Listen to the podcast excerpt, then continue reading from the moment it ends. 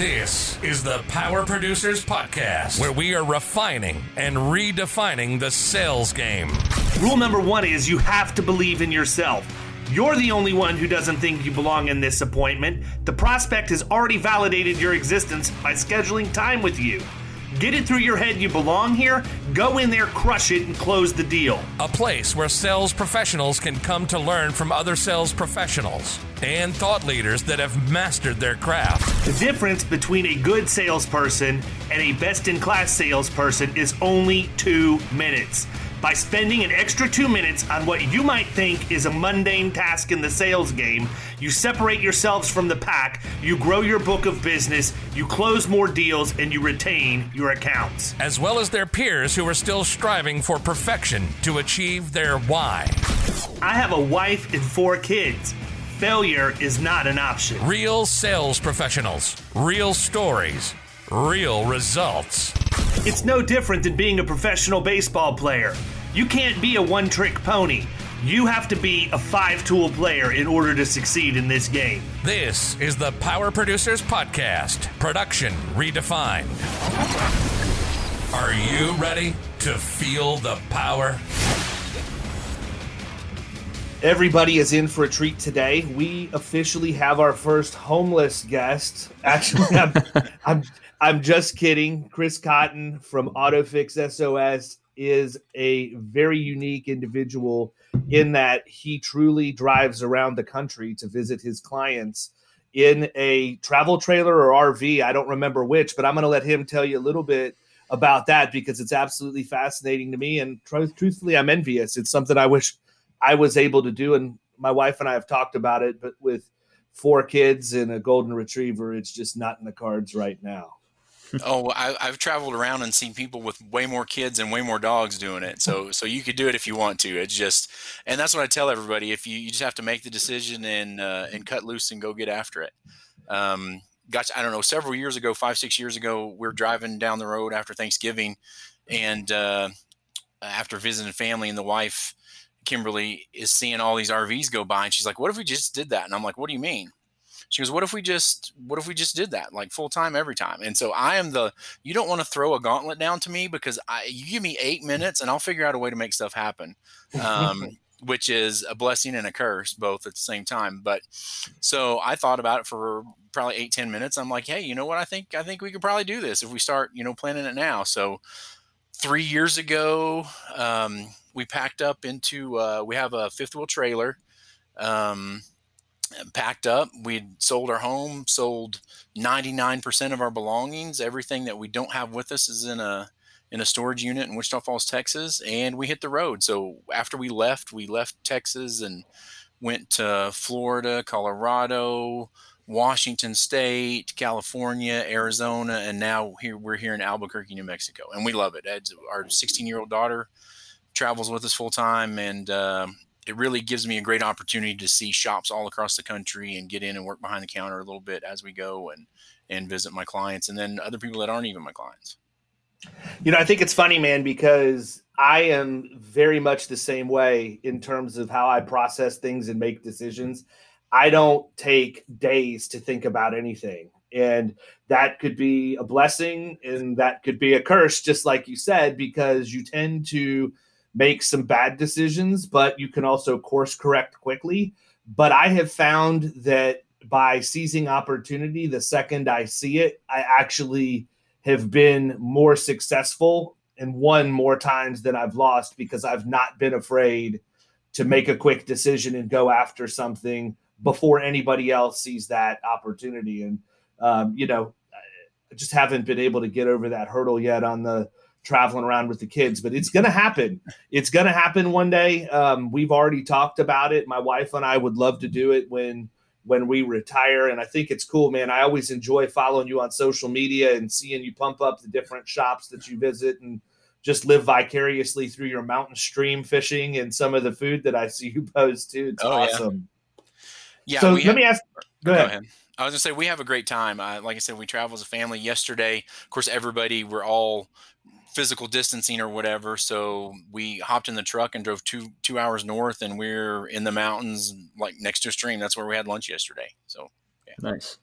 You can't beat that. So let me ask you this, man. Everybody we bring on the show, we talk to them about what their daily routine is. And it's amazing to see how people who are successful in their businesses and their careers are very, very regimented in terms of how they start their day. As crazy it is as it is, I'm regimented. I you could write it, you could set your watch off of my daily routine. So I'm interested in how you adapt that to being on the road and what's that daily routine look like or is it you know the same general principles but you have to be a little bit more flexible depending on what's going on um, I'm pretty solid with my routine. Uh, I get up every morning, depending on which coast I'm hitting. If I have clients on the East Coast, I'm up at 4:30.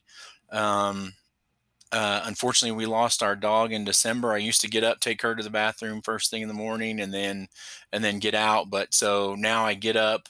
Um, I have I have my, a separate email account that I have nothing that I read but blogs and um, informational emails, what's going on in the country, stuff like that from different sources like financials and everything. So now now I get up, I do that. Uh, I also listen to a, po- a, podcast called Business Wars. I don't know if you've ever listened to that one or not, um, but it's right now I'm listening to one Starbucks versus Dunkin' Donuts or Dunkin', and um, it, it, goes through the history of how it got started, what they did, how you know how they moved and maneuvered, and and then I do that for about 30 minutes to an hour, and then I cook breakfast. I have um, three eggs, three slices of bacon, and half avocado every morning for breakfast. I cook breakfast for me and Kimberly, and then it's um, back to the phones, taking care of customers, um, catching up on social media, looking at client social media, and other stuff like that. I'm gonna tell you what, man. It's funny. I have two comments on that. Number one, since we have been doing this and surrounding ourselves with people who are much smarter than me, I have gotten a lot of good resources in terms of books and podcasts and everything else. So I think that's a really cool um, podcast that I'm definitely going to add to my regimen. I, I, like stuff like that. And it's funny from the entrepreneurial side of things.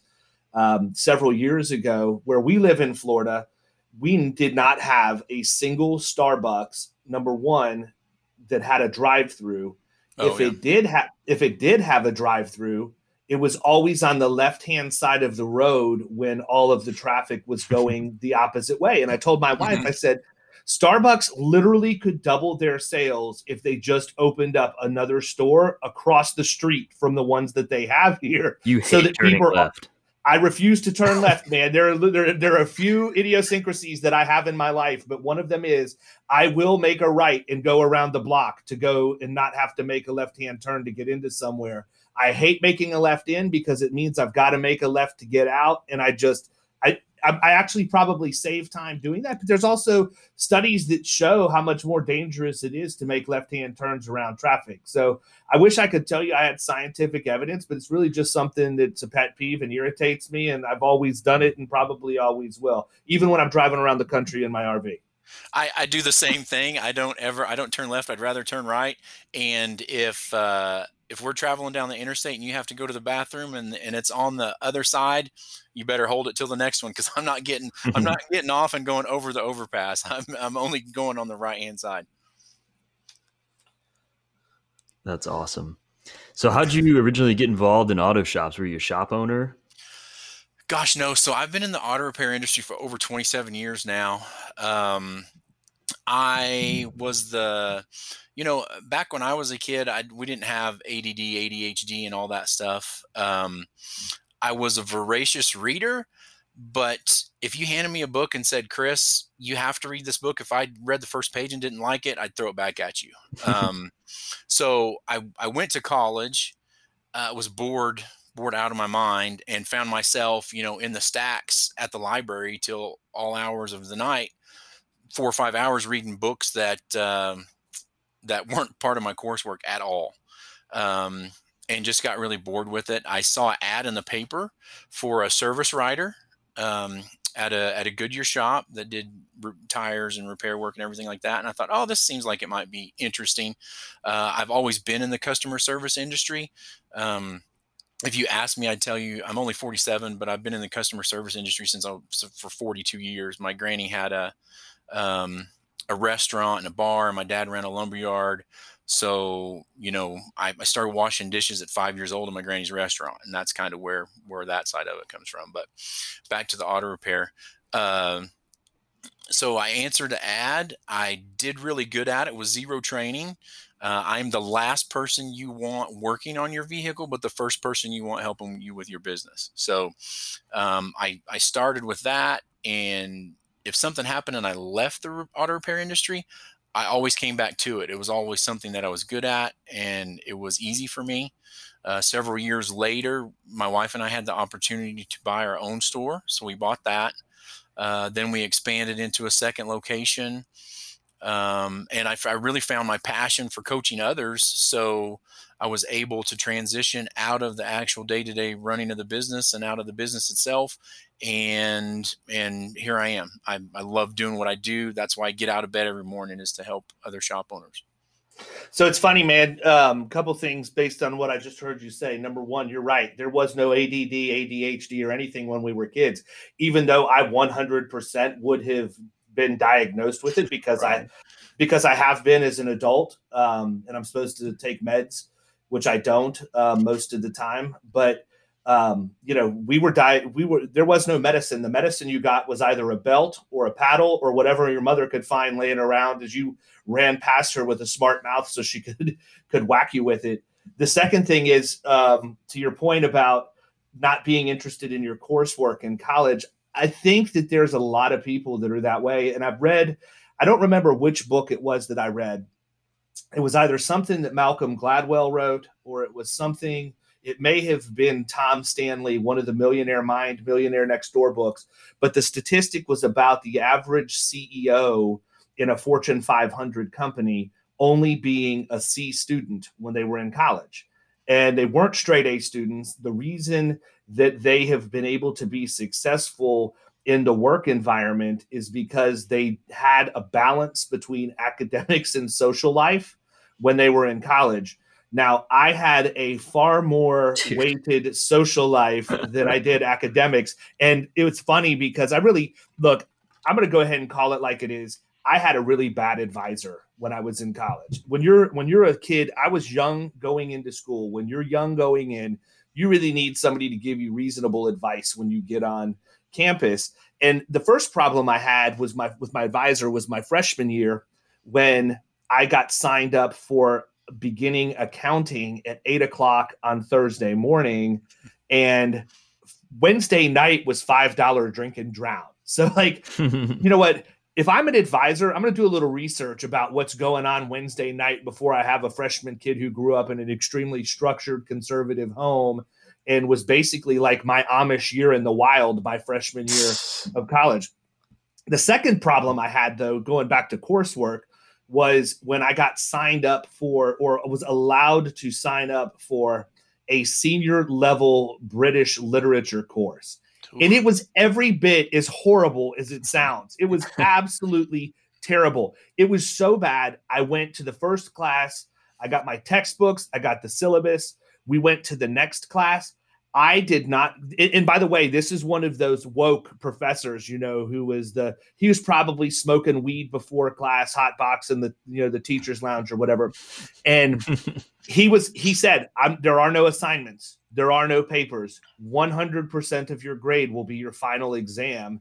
And so I'm like, this is exactly what I need in my life. This guy doesn't care if I go to class or not. He's really cool. And so I just basically didn't go. And so I figured, okay, I'll just cram and read all of this British literature crap before the final, and I'll go in. If I can pull a C out of this, I'm doing good. So, me and my buddy Larry Kunzelman were, um, I'll never forget this. We show up for the final, and the teacher gets up in front of the class and he says, I don't ever do this, but I'm going to give everybody in here an opportunity to earn bonus points on this exam. And I was like, oh, here we go. So he goes up and he writes on the board. He said, if you can answer this question, I will give you an additional 10 points on whatever your grade ends up being. And so he writes on the board, if please name the two guys in the back of the class. so I wrote me and Larry's name down, turned my paper in, and left. So I know I got at least a 10 uh, in needless to say, I was uh, not back that next semester. I needed to take a bit of a break. Uh, and so it is what it is. The second run at college was much more difficult because I was paying for myself to go through working at a grocery store or running a grocery store 80 hours a week. So I understand what you're telling me your skill set is that you know you're the guy that you want to work on your business or help you run your business. Ultimately, you had your own shop. You were in complete control of that, but some you weren't getting something there. There was something missing. And I'm the same way. I, you know, I've worked at other agencies before. I could have been very, very successful just staying a producer for somebody else. I could have made great money. I could have um, had a good retirement. I'd have been partner status. But I think that each of us that's entrepreneurial in nature can't just stop at that. We have to have more. We have to have control. We there, there's a part of us, a fire in our belly, a need that needs to be fulfilled by actually going out and, and seizing opportunity and, and watch and, and building things and watching it grow. And if you're captive to one place, and that's what your real desire is, at least in my mind. Um, you know, you're never going to be totally fulfilled. So I'm interested in what led you to actually leave having your own shop. I know you have a heart for helping other people, but what were the, what was the driver behind that? Well, so when I had my business, I was just like everybody else. I mean, I'm a numbers person. I can look at your income statement and probably tell you in 15 minutes or less 90% of what's wrong with your business. Um, so I was always, uh, you know, my caveman brain, I'm always ready to sell, always ready to make the next kill. And when I bought the shop, you know, we went from million two, million three in years to almost $2 million in sales. And the bottom line I didn't know what was wrong with it, but I knew it wasn't right. So uh, I hired a coach or consulting group to to help me, and they really helped me straighten it out, fix it out, fix my margins. And um, a couple years into it, they came to me and they're like, "Hey, Chris, we're expanding. Would you like to be uh, an absentee coach and shop owner and and get in on that side of it? And i thought oh that seems seems interesting. I'll try it. You know i grew up playing football and sports and everything so i'm used to being coached. I'm used to coaching others. I did that for a couple of years. Um, i really liked it. I but i'm i'm a self-employed man and i don't like being employed by anybody else. So after a couple years that you know it's being a client of that company and then going up and seeing how it's run it's kind of like um, throwing the curtain back and seeing the wizard of oz you know?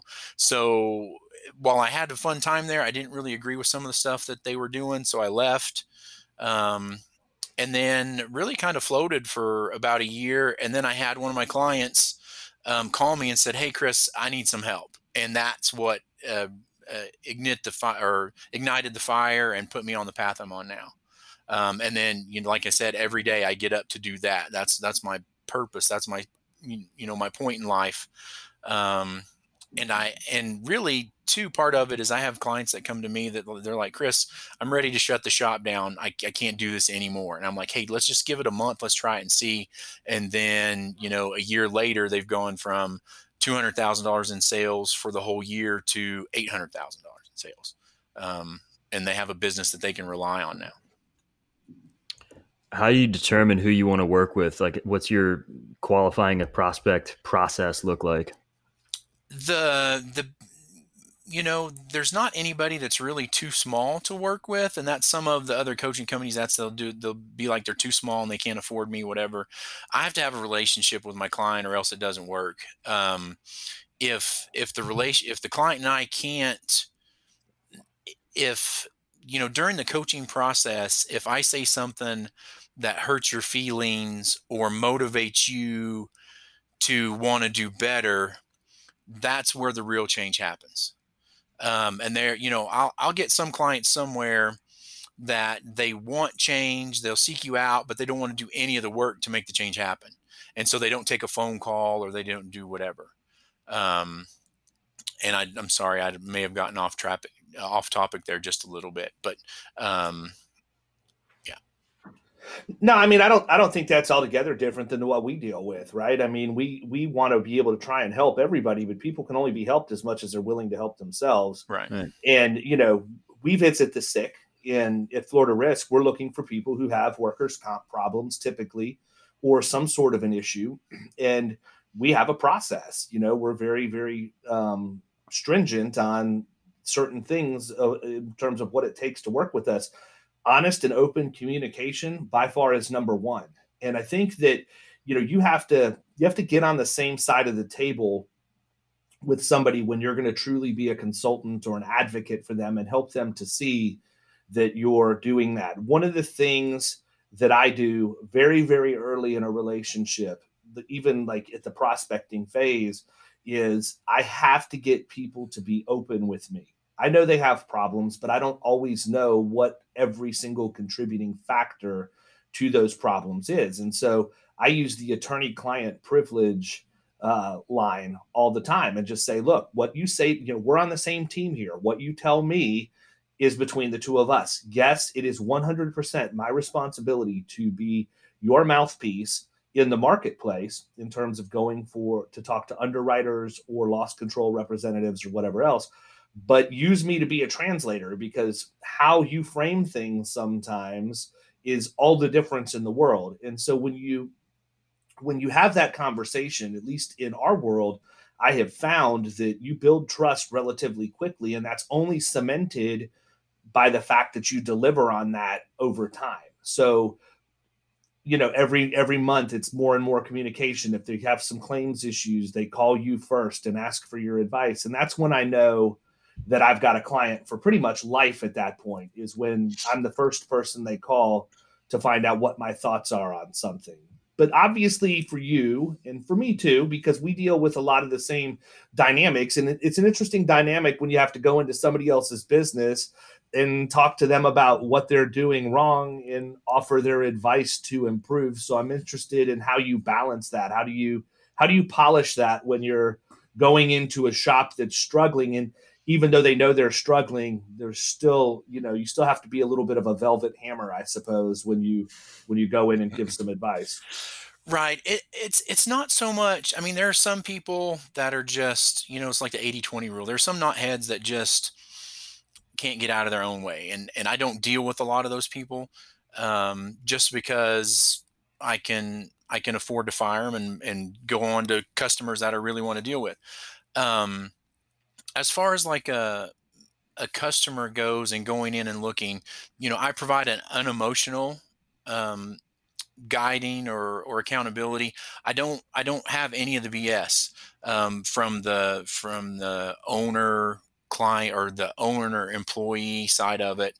So I can cut you know cut through everything really quick and see that the other thing is it's not so much that they're doing things wrong on purpose it's just that they don't know what they don't know and and a lot of shop owners are technicians that are really good they're really good at fixing cars but they're not good with people first of all. If they were good with people they wouldn't be technicians they wouldn't be under the hood of a car because you know the the big thing here lately with the crisis and everything is all the technician owners not all of them most of them you know their thing is to go run under under the hood of a car and work on it until the crisis clears. And and so i have to pull them back and do that.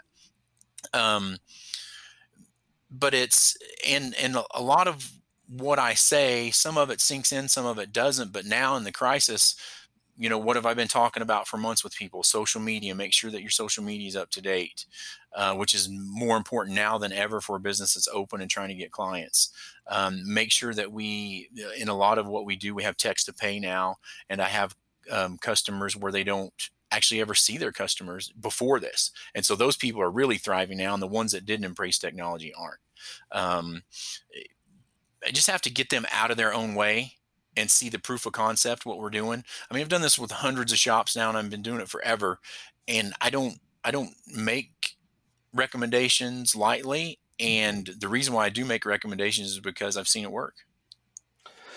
So mm-hmm. we have launched. I don't know if you followed it or not. I know we're connected on on Facebook and, and other social media channels, but we have launched a commercial insurance training program that is a virtual training program for agencies across the country that want to get into middle market commercial sales. And I have used the same process for getting in front of prospects and turning them into clients for between 15 and 20 years now.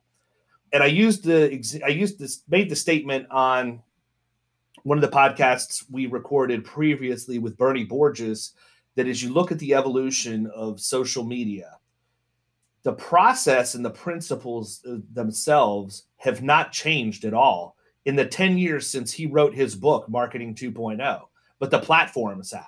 The platforms themselves have evolved, Absolutely. but the process has been the same. And the same thing holds true in our world. You know, the process itself has not changed one bit. I mean, cold calling still works. You know, how you follow up after that is usually what determines your ultimate level of success. Really, two things the volume of cold calls that you do, and then the method of follow up and the consistency, whatever that method is, just the consistency of follow up. But you know, one of my sayings that I use all the time is that it's always the person, it's never the process. The process works, it's the person right. who is supposed to implement that.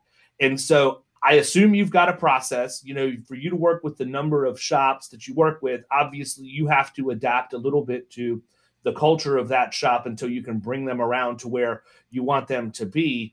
But I'm interested in because when you coach other people, they always want results and they expect you to guarantee them. I actually had a call with a guy who asked me if I would guarantee the enrollment fee to Killing Commercial uh, based on results. And I said, You want me to guarantee that my process works? And he said, Yes. I said, Well, I've got a multi million dollar book of business that says that my process works. I said, I guess what I would need from you is, are you going to guarantee guarantee me that you were going to execute my process to the letter with the same level of passion and hunger that I do every single day? And you're not going to deviate from the path at all. That's what you're asking me to do because the process itself is finite. It, you don't. All you have to do is follow directions. I find that where people who end up not being successful in any portion of the process is because they thought they knew better. They thought that they, okay, well, we fixed this, we fixed this, we're making a little forward progress. Eh, let me change this. I don't need to do it quite this way. And boom, next thing you know, it's one little deviation from the process, then the whole train is off the rails. So I'm interested in, you know, your experience from that standpoint when you go in and you work with these people. You know, what do you do from an accountability standpoint to make sure they stay on your process? And of those people that, you know, quite frankly, haven't worked out for you, how much of it has to do with the fact that it's them deviating from what your expectations are? And the other thing is, how much of it is just you, ha- you let a bad apple slip through the cracks? Because I know we let that happen sometimes too. We get we get hungry on the front end and we bring people in. I mean, this holds true for clients at Florida Risk too. You know, next thing you know, two months in, it's like, holy cow, how did I miss on this one? I mean, we're far from perfect we're better than we used to be, but I think sometimes we get blinded by opportunity and it, it puts us in a bad position.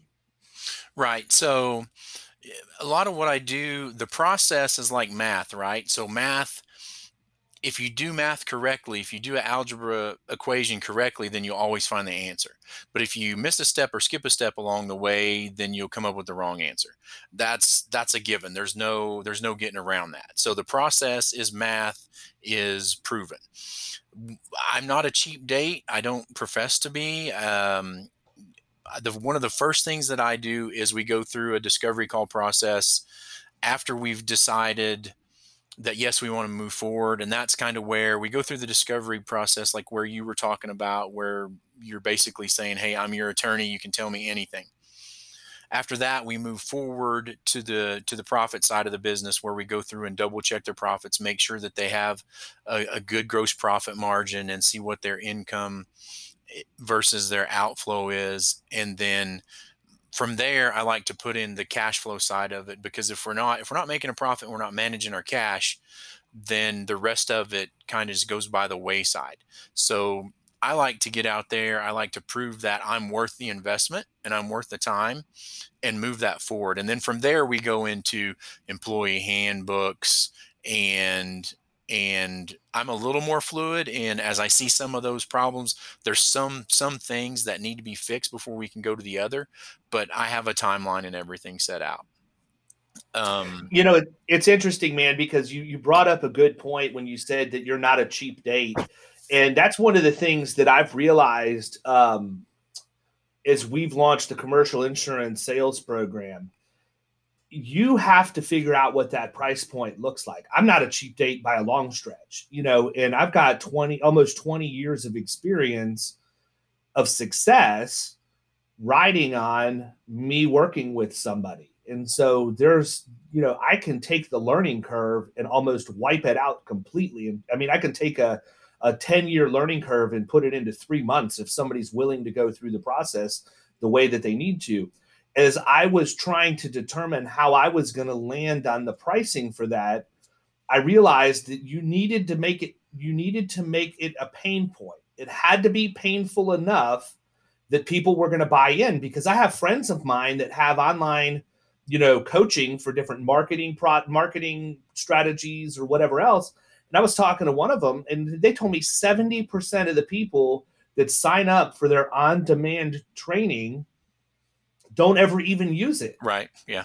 Just and I said, ridiculous. this is, yeah, this is not going to happen, you know, because for me, I'm not wired that way. If I knew that 70% of the people in my program were not using my program, I, I would not be able to sleep at night. And I'm not saying there's anything, anything wrong with the person who's doing that. It's just, that's how I'm wired. I want 100% of the people to be bought in and dialed in. And so I realized that, you know, there has to be a pain point. Do I not get some people, some agency owners into the program because of the price point? Yes, but most of those are agencies I don't want to work with to begin with. Right. The second part of it is is it can't be punitive, right? So you need to have it be painful but not punitive because it can't be to the point where the shops who really could afford you but really need you can't afford you anymore and now all of a sudden they're sort of in a death spiral. So i think i think that's a really good point with regard to how you how you set expectations on the front end. And i think it's like anything else in sales man. You know if you people buy bentleys because they're a bentley and they're, it's a symbol. And right. the bentley typically delivers on the price point and the quality and obviously they can charge for it. Not everybody drives a bentley okay, you know Bentley's fine with that. I'm pretty sure. Yeah, they don't they don't care. I mean, they they they they survive just fine without it. I do want to go back and talk to the accountability piece uh, for, for just a minute. Um, when I'm building a relationship, I want I want the customer to leave the phone or leave the, the however we're talking or speaking or whatever. I want them to leave them in thought and I want them to know that if they didn't follow through with doing something, that they actually feel bad for it or they feel like they let me down. And and I go back to I had a great football coach in high school. The man didn't have to speak to me. He didn't have to say a word. All he had to do was look at me and I knew whether I had lived up to the expectation or if I had disappointed him.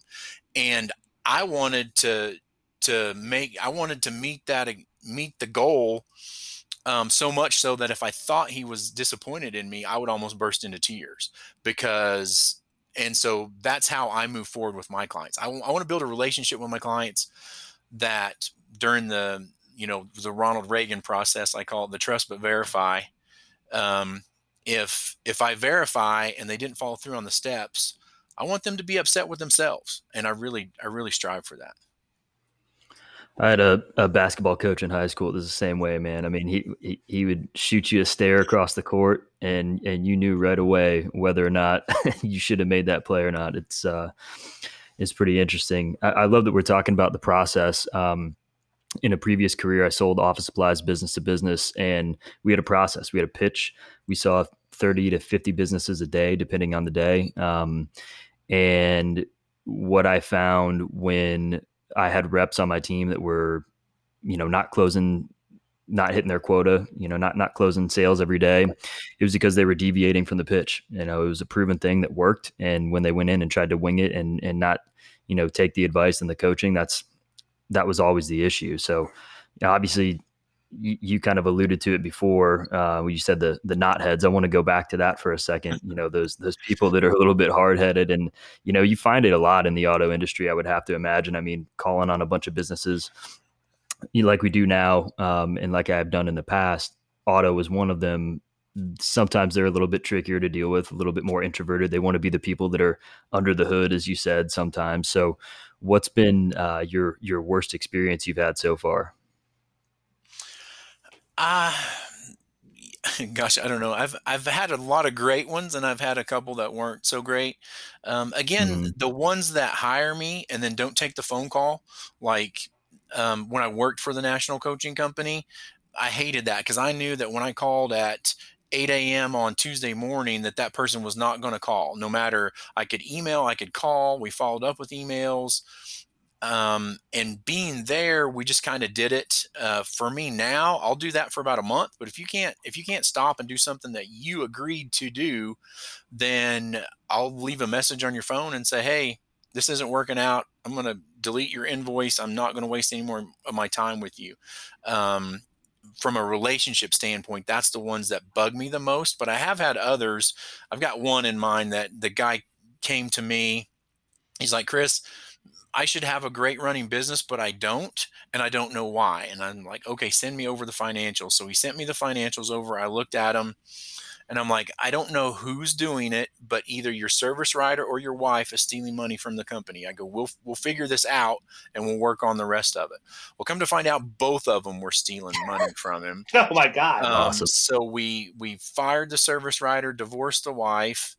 Um, I'm gonna back up for just a minute. When he came to me, I don't even know how he got this way because I've never seen anybody get this bad with the IRS and everything else. But he he um, owed over 300 grand in back sales taxes, um, IRS taxes, workers' comp that he had never paid, and everything else. So like when we took all this together, it was like 300 grand. Um, some of that goes to the wife, but he didn't know that it wasn't getting paid, or he wasn't wasn't following a he wasn't following a cash flow process to figure out that the money was going through and the bills were getting paid. So that's one part of it. Um, so he's like, I don't know if we can save this. I go, well, I've I've I've never not saved anybody yet, so I have full confidence that we can figure it out. I don't know how long it's going to take, but this is you know what we're going to do. Um, long story short, we got him out. We got squared away with everybody. So they didn't owe a penny in less than two years. And then he stopped taking my phone calls. And I'd call, nobody there, call, nobody there. The service writer, I'm like, hey, where's this guy at? And he's like, oh, well, he built a brand new shop out at his house and everything. So after after digging that out, going all through that, he stopped taking the phone call. He ended up spending money ridiculously again. And the last I heard, he was back in trouble with the IRS and everybody else again. So that He was- that one probably, probably back with his wife too. uh, could be. I have no idea. But you know when when um, yeah, I get pissed off about that one. But it really didn't have anything to do other than I showed him how to do it, showed him how to do it correctly, and then he just disregarded the whole thing. And you know, yeah, some, it's got to be people- immensely frustrating. some people you can't fix and there's a great quote from a movie um, with kevin costner in it the one with ashton kutcher where he's he's sitting there he goes he goes when do you stop and he goes uh, kevin costner looks at him and he goes i swim as hard as i can for as long as i can and the sea takes the rest so as long as you're with me i'll be with you until the end until you quit or until you give up but i will never give up on you I am really glad you didn't quote, "Dude, where's my car?"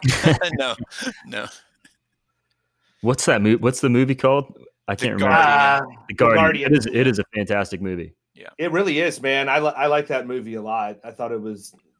I get a lot of my uh, stuff from movie quotes. Actually, typically it's like Tommy Boy, Billy Madison, old old school things like that. But no, that is that's a good one.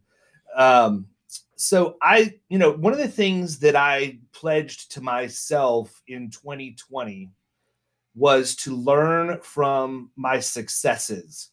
I think so many of us deal with the old cliche about failing forward and learning, you know, learning from your mistakes and learning from your your losses and everything else that you don't take the time to learn from the things that you win at. And so I was on a call with somebody that where I was competing against two very very well-known adversaries and the person ended up hiring me and I just told him I said listen I said I always want to know what I could do better when it's time when when I lose. But in 2020 I have set myself up to make sure that I learn from why I win. So if you don't mind me asking, why did you pick me over the other two people because they were every bit as qualified and maybe even more qualified than what I am. And they gave me the answer, and I was appreciative of that information because I think that we miss that mark, man. I don't think that when we win, we ask why we win. So we know what we need to make sure we're replicating every time we go out after that next deal. So my question is, you know, what's your greatest success story? Because it sounded like you were well on your way to a great success story with the last clown. yeah. Um, and then he abandoned the process. And you know what? What did you learn from that, and how are you replicating that in other shops that you work with? Um, I have a really good success story, I think. I and I and I've had a couple that are really kind of similar. Um, I get, you know, like I said, I'm up early, but I, by the opposite you know, if I'm up at 4:30 or 5:30, then I'm out like a light at 8:30 at night, right? So, so one of the things I do during the day is I'm cruising through the social media. I, I, I have access to every one of my clients' accounts, so I go through to make sure that there where there was nothing, no customer service issues or anything else like that, and some other stuff. And one morning I was looking through, and this guy was on a post, and he was just like, um, I've been doing this for five or six years. I'm not making any money. I don't have a, I don't know. It wasn't that he didn't have a clue what he was doing. He just wasn't making it. It just wasn't, it just wasn't going the way he had planned. And so I reached out to him on Facebook and said, "Hey, look, if you're if you're willing to put in the time and the effort, I'm I'm willing to help you. Let's let's talk on the phone and let's go from there." Um, and I'll also say that I do that daily. Like a day doesn't go by where I don't offer to help a shop owner on Facebook. And 95% of those messages never get answered. People just, for whatever reason, they don't answer it. They don't whatever. And I leave my website, I leave my personal cell phone number and whatever. And again, it's the, you know, the pain of changing. They'd rather, they'd rather wallow in their misery than, than be successful for some people. Um, and so I spent a month with him. Thing we started gaining some traction, and uh, we met his sales goal for that year. And then he's like, "So Chris," he goes, "Everything's working great. Um, I want to double our sales for next year." And so he wanted to to basically double from 800,000 in sales to 1.6 million in sales the next year and I'm like, "Whew, that's a that's a big ask when you're trying to put in um the infrastructure and everything like that to do that. We didn't quite make it. We ended up at like 1.3 million. But when you take a shop that goes from 800 grand to 1.3 million versus, you know, a shop that the guy was getting ready to just throw in the towel and and quit, um, eh, that is a success for me. The other thing is is we were having some cash flow issues, so we put in my my profits and cash flow management process, and now we our sales tax is paid on time. We have all of our accounts set up and everything like that. Every you know the employees get paid on time, parts get paid on time. He doesn't have any uncashed checks in his drawer anymore. He pays himself on time. That to me is probably the one that sticks out in my mind. Um, and and I'm a, I, got, I got lots of feels for my clients, and if I spent much more time talking about it, I'd probably you probably see me uh, cry from your side of it. Um, but to know that a guy went out there, he hung his shingle out, he took a chance, and he didn't know what he didn't know, and I was able to to help him find a way and you know kick the can forward and help him stay in business because he wanted he wanted to stay in business. There was no reason for for him to leave other than the fact that um, just some things weren't working out. And so and since then I've had a couple more. I've had a couple more reach out to me on Facebook and take take take the challenge that I throw out there to them, and they've been successful as well. So those are the best ones. So you mentioned social media quite a bit there, Facebook and whatnot auto shops obviously notorious for you know as you mentioned uh, not embracing the change and not really being involved in social media how, how do you navigate that how do you help them with that well so there's i kind of like it and then i kind of don't like it whenever whenever a client reaches out to me first thing i do is send me your website and give me your address because I want to look and see. I want to look at your Facebook. I want to look at your um, Instagram. I want to look at your website. I want to look at your Google My Business page and see how much activity there is on there, whether it's updated and claimed. And the thing that drives me nuts is okay, so 95% of Facebook is free. So all you have to do is stop and take time and make two posts a day, really. And then so in the beginning, like 12 15 years ago you could be on the front page of the internet with just a great facebook page you didn't have to do you didn't have to do any videos you didn't have to even back then you couldn't even buy ads back then it was just like you posting and showing pictures of dirty cabin filters well, now you have to be on there every day and you have to have a video. Facebook, Google, the Google robots, YouTube, video is where it's at to get your word out. So um, I go through there and look, but one of the things I chuckle at is is somebody at one point thought, "Hey, I really think I need a Facebook page," and you go look, and they haven't made a post from like 2016. I mean, it's just sat there with nothing. Um, eh, and so the future of the auto repair side of it is is websites are really great. Google My Business is important, but the Facebook ads, as far as cost per click and return on investment, and everything like that, that's that's really where it's at. I'm going to tell you, man. There's a there's a lot that the auto repair industry, body shops, you know, auto repair facilities could embrace in technology oh. that would really take them to the next level. And some of the things that we do inside of the insurance agency could really be translated over to that, and and specifically how we use video proposals to address renewal quotes and things like that with our clients so we have the ability to meet them where they want to receive information. We don't, I mean, listen, I'm old school, man. If I'm asking somebody for money and to hire me, I want to be in a suit and tie in their conference room, sitting across the table from them, looking them in the eye and asking mm-hmm. for the order. I will always be that way. The problem is that at, I shouldn't say it's a problem. The opportunity lies in the fact that the work the aging workforce is retiring and the next generation is coming through and that's not how they are now certainly you know there's some that are always going to be that way because those values get i shouldn't say values but those thought processes get handed down generation to generation to generation overwhelming majority of them aren't and for me it was a mental obstacle for me to um, change and virtually propose to people, but we have been very successful in doing it. Mm-hmm. We, we can record a video proposal of an insurance program where we're walking through it verbally and doing a screen share. So we're essentially pre- presenting to them in exactly the same way that we would present to them if we were sitting across the table from them. The difference is we're not intruding on their day right. to do it. I saw an interesting post on social media last week. I don't remember where I saw it, but it was on somebody's Facebook page. And it was about a body shop that almost had it right. They almost they they had gotten just that far away from being exactly where I think they needed to be. And it was it would, which this tells me that this would work. It was a shop where there was a guy that was sitting in front of a computer and he was showing you know the different things that needed to happen and where the car was damaged and all that and there was another person that was holding a cell phone recording him sitting in front of the computer walking through that if they used a service like loom which is free or the 999 a month version that guy could have a webcam and and, and and microphone and he could walk through that with his picture next to it show all of that stuff and send that link to a client so they could see exactly what needed to be done, why it needed to be done, how much it was going to cost, and all of that.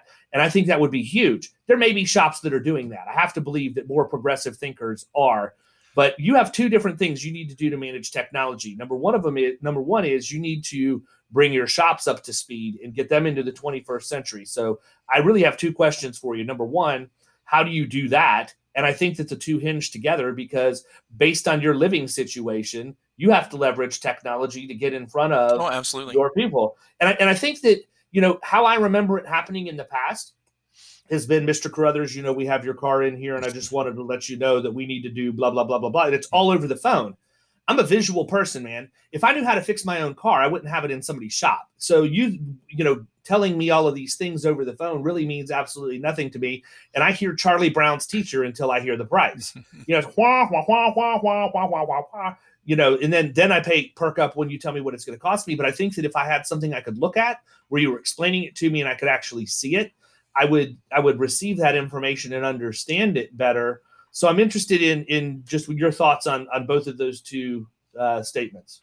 So, so if we go back, you know, I always tried to, and this is one of the things that I try to bring to my coaching practice is I try to stay on the forefront of technology and everything else. If we go back to like 2010, 2011, you know, back then we still had flip phones and email. So versus doing that, that's what we did. We would take a flip phone out to the out to the the sales the the work floor, take pictures of somebody's brakes, their dirty cabin, air filter, and everything else. Because it's the same thing. You're way more successful if you have a visual or you can show somebody versus just trying to paint a picture over the phone. Some people are not good, or they're just not good at painting a picture over the phone. And so we would have to take those pictures, copy and paste it into email and send it out. Now, they have um, there's so many different i work with a couple of point of sale companies and some other di- we call them digital inspections at this point. Um, and the digital inspection it, well um, let me let me back up. So if we go paperless right we can take a tablet i can go out take a picture of the um, license plate on your car and that will pull up all your registration information so I don't even have to, you could drop your keys in my Dropbox. I could go take that picture and then all of your information comes comes over from your registration. I can take my tablet, finish the ticket. I can send it to you and have you sign it virtually from your side of it or click on it and know that you've seen it so you know the pre the pre-work that we're going to do. Then you send it back to me. Then I can send it to the technician on his tablet, and he does the video and the circles with pictures and everything else and sends it back to me. I can do the estimate, send the estimate back to you. You could approve it via text if we need to if we need to have a phone call we can and then once we're completed I can send that to you and you can pay from your cell phone by taking a picture all secure completely and everything that comes back to me time stamped and signed. It, it takes care of any legal obligations and everything else. And I can put the keys back in my outgoing Dropbox that you have the code to, and you do the code. We don't ever have to talk to each other anymore. Which for me, for being a guy that's almost 50, it's kind of weird. But the newer people, the younger people up, they'd rather not do that. And I have a lot of shops in very white collar professional areas where a doctor, a lawyer, those people they don't have you know time's money. They don't have time to talk to you really, and so it it it speeds up the repair process for us. Um, because we don't have to wait for you to get time to call us back, right? Or we're dealing with the assistant, and then you can take that further to like soccer moms and everything else, and whoever. Um, as far as as far as people like that go, they want it done correctly, and they want it done. If you tell if you tell um, Mrs. Jones that her van will be ready at 402, it better be ready at 402. And so, you know, all that speeds up the process and it's it's pennies. I mean, it, it's it's really really cost um, cost effective, but a lot of people look at that and it's like, "Oh, I have to spend $400 a month for that service or whatever to have like a point of sale and a digital inspection." But it proves out anybody that ever comes to me I, I tell them doing the digital inspection process and that that will raise your average repair order by $200 so hmm. if you if you do for every 10 tickets you do you'll get an extra $2000 in sales. Why wouldn't you want to do that right well, I mean, the thing is, too, Chris, you know, in our world, we use HubSpot. HubSpot is where right. we live for our CRM. It's our marketing, our sales, our service automations. You know, my service contractors, the plumbers, HVAC, electrician guys, they all use Service Titan.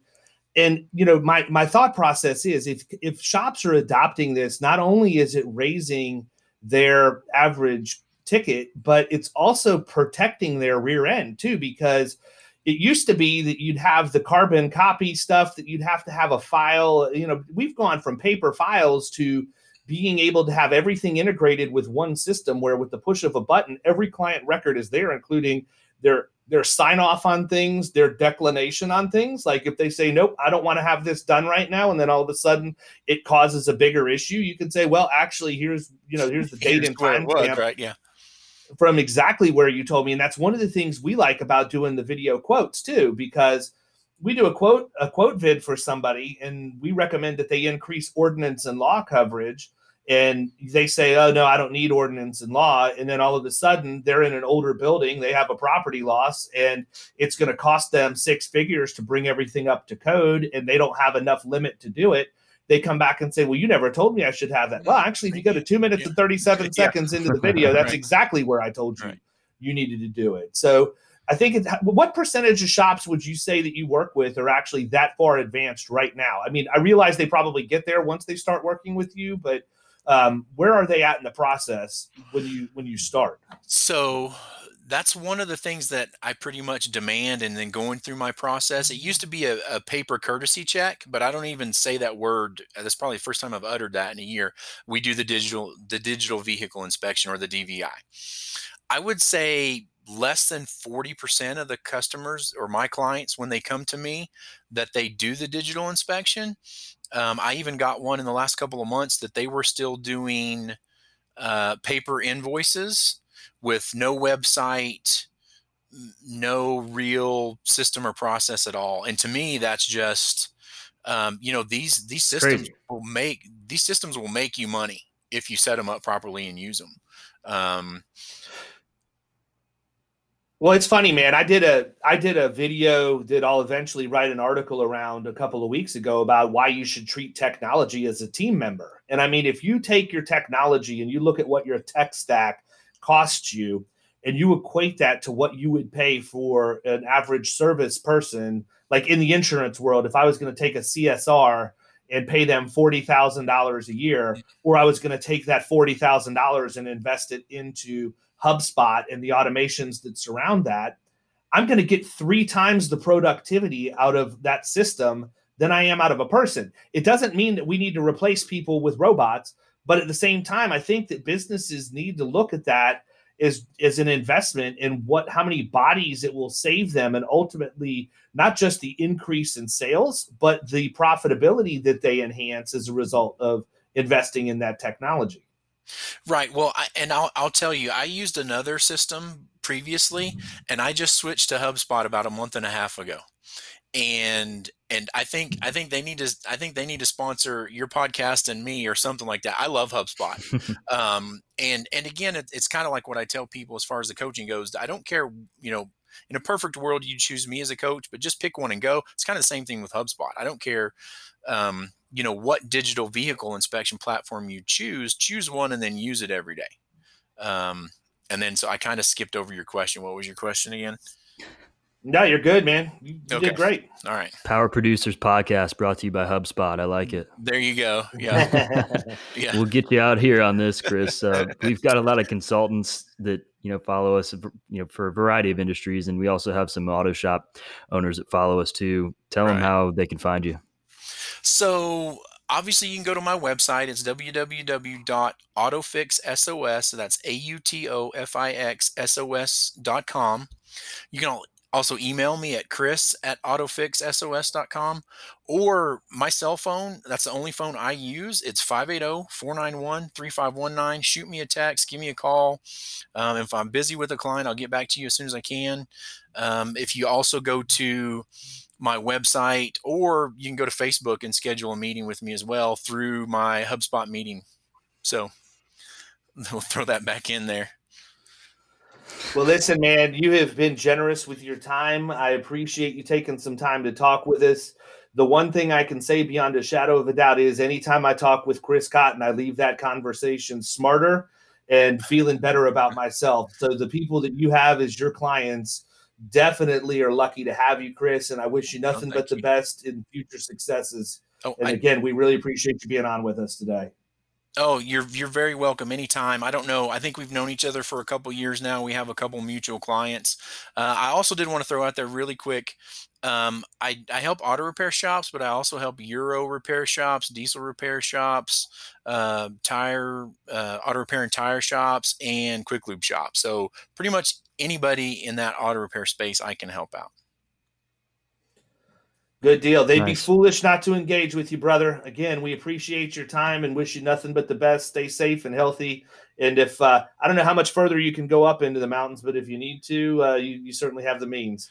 Yeah, we, would love to. So we're about 5,500 feet right now, and we have a cabin at about 9,000 feet. We Ooh. couldn't quite get there because of the snow yesterday, but probably another month or so we'll be able to get up there and spend some time. So I'll, I'll send. You know, it's here. funny, man. I went uh, I went to, to Aspen back in my early 20s, and we got high enough up that my cuticles started bleeding for no reason. right. And so I.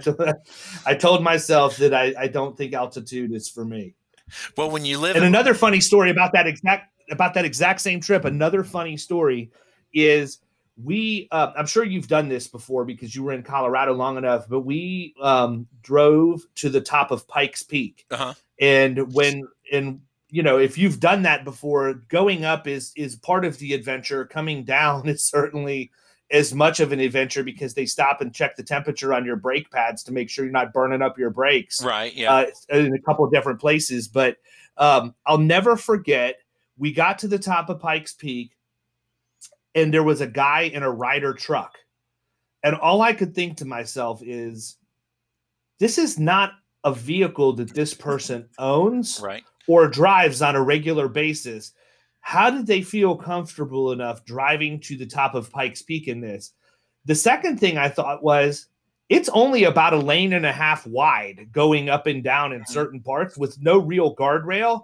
So I don't think I want to encounter a Ryder truck at any point along that process. No, for sure, especially somebody that that doesn't know what they're doing or whatever. But I'll, I'll, i kind of got the same story, but I guess I was the Ryder truck guy um, when Kimberly and I went to Hawaii for our honeymoon.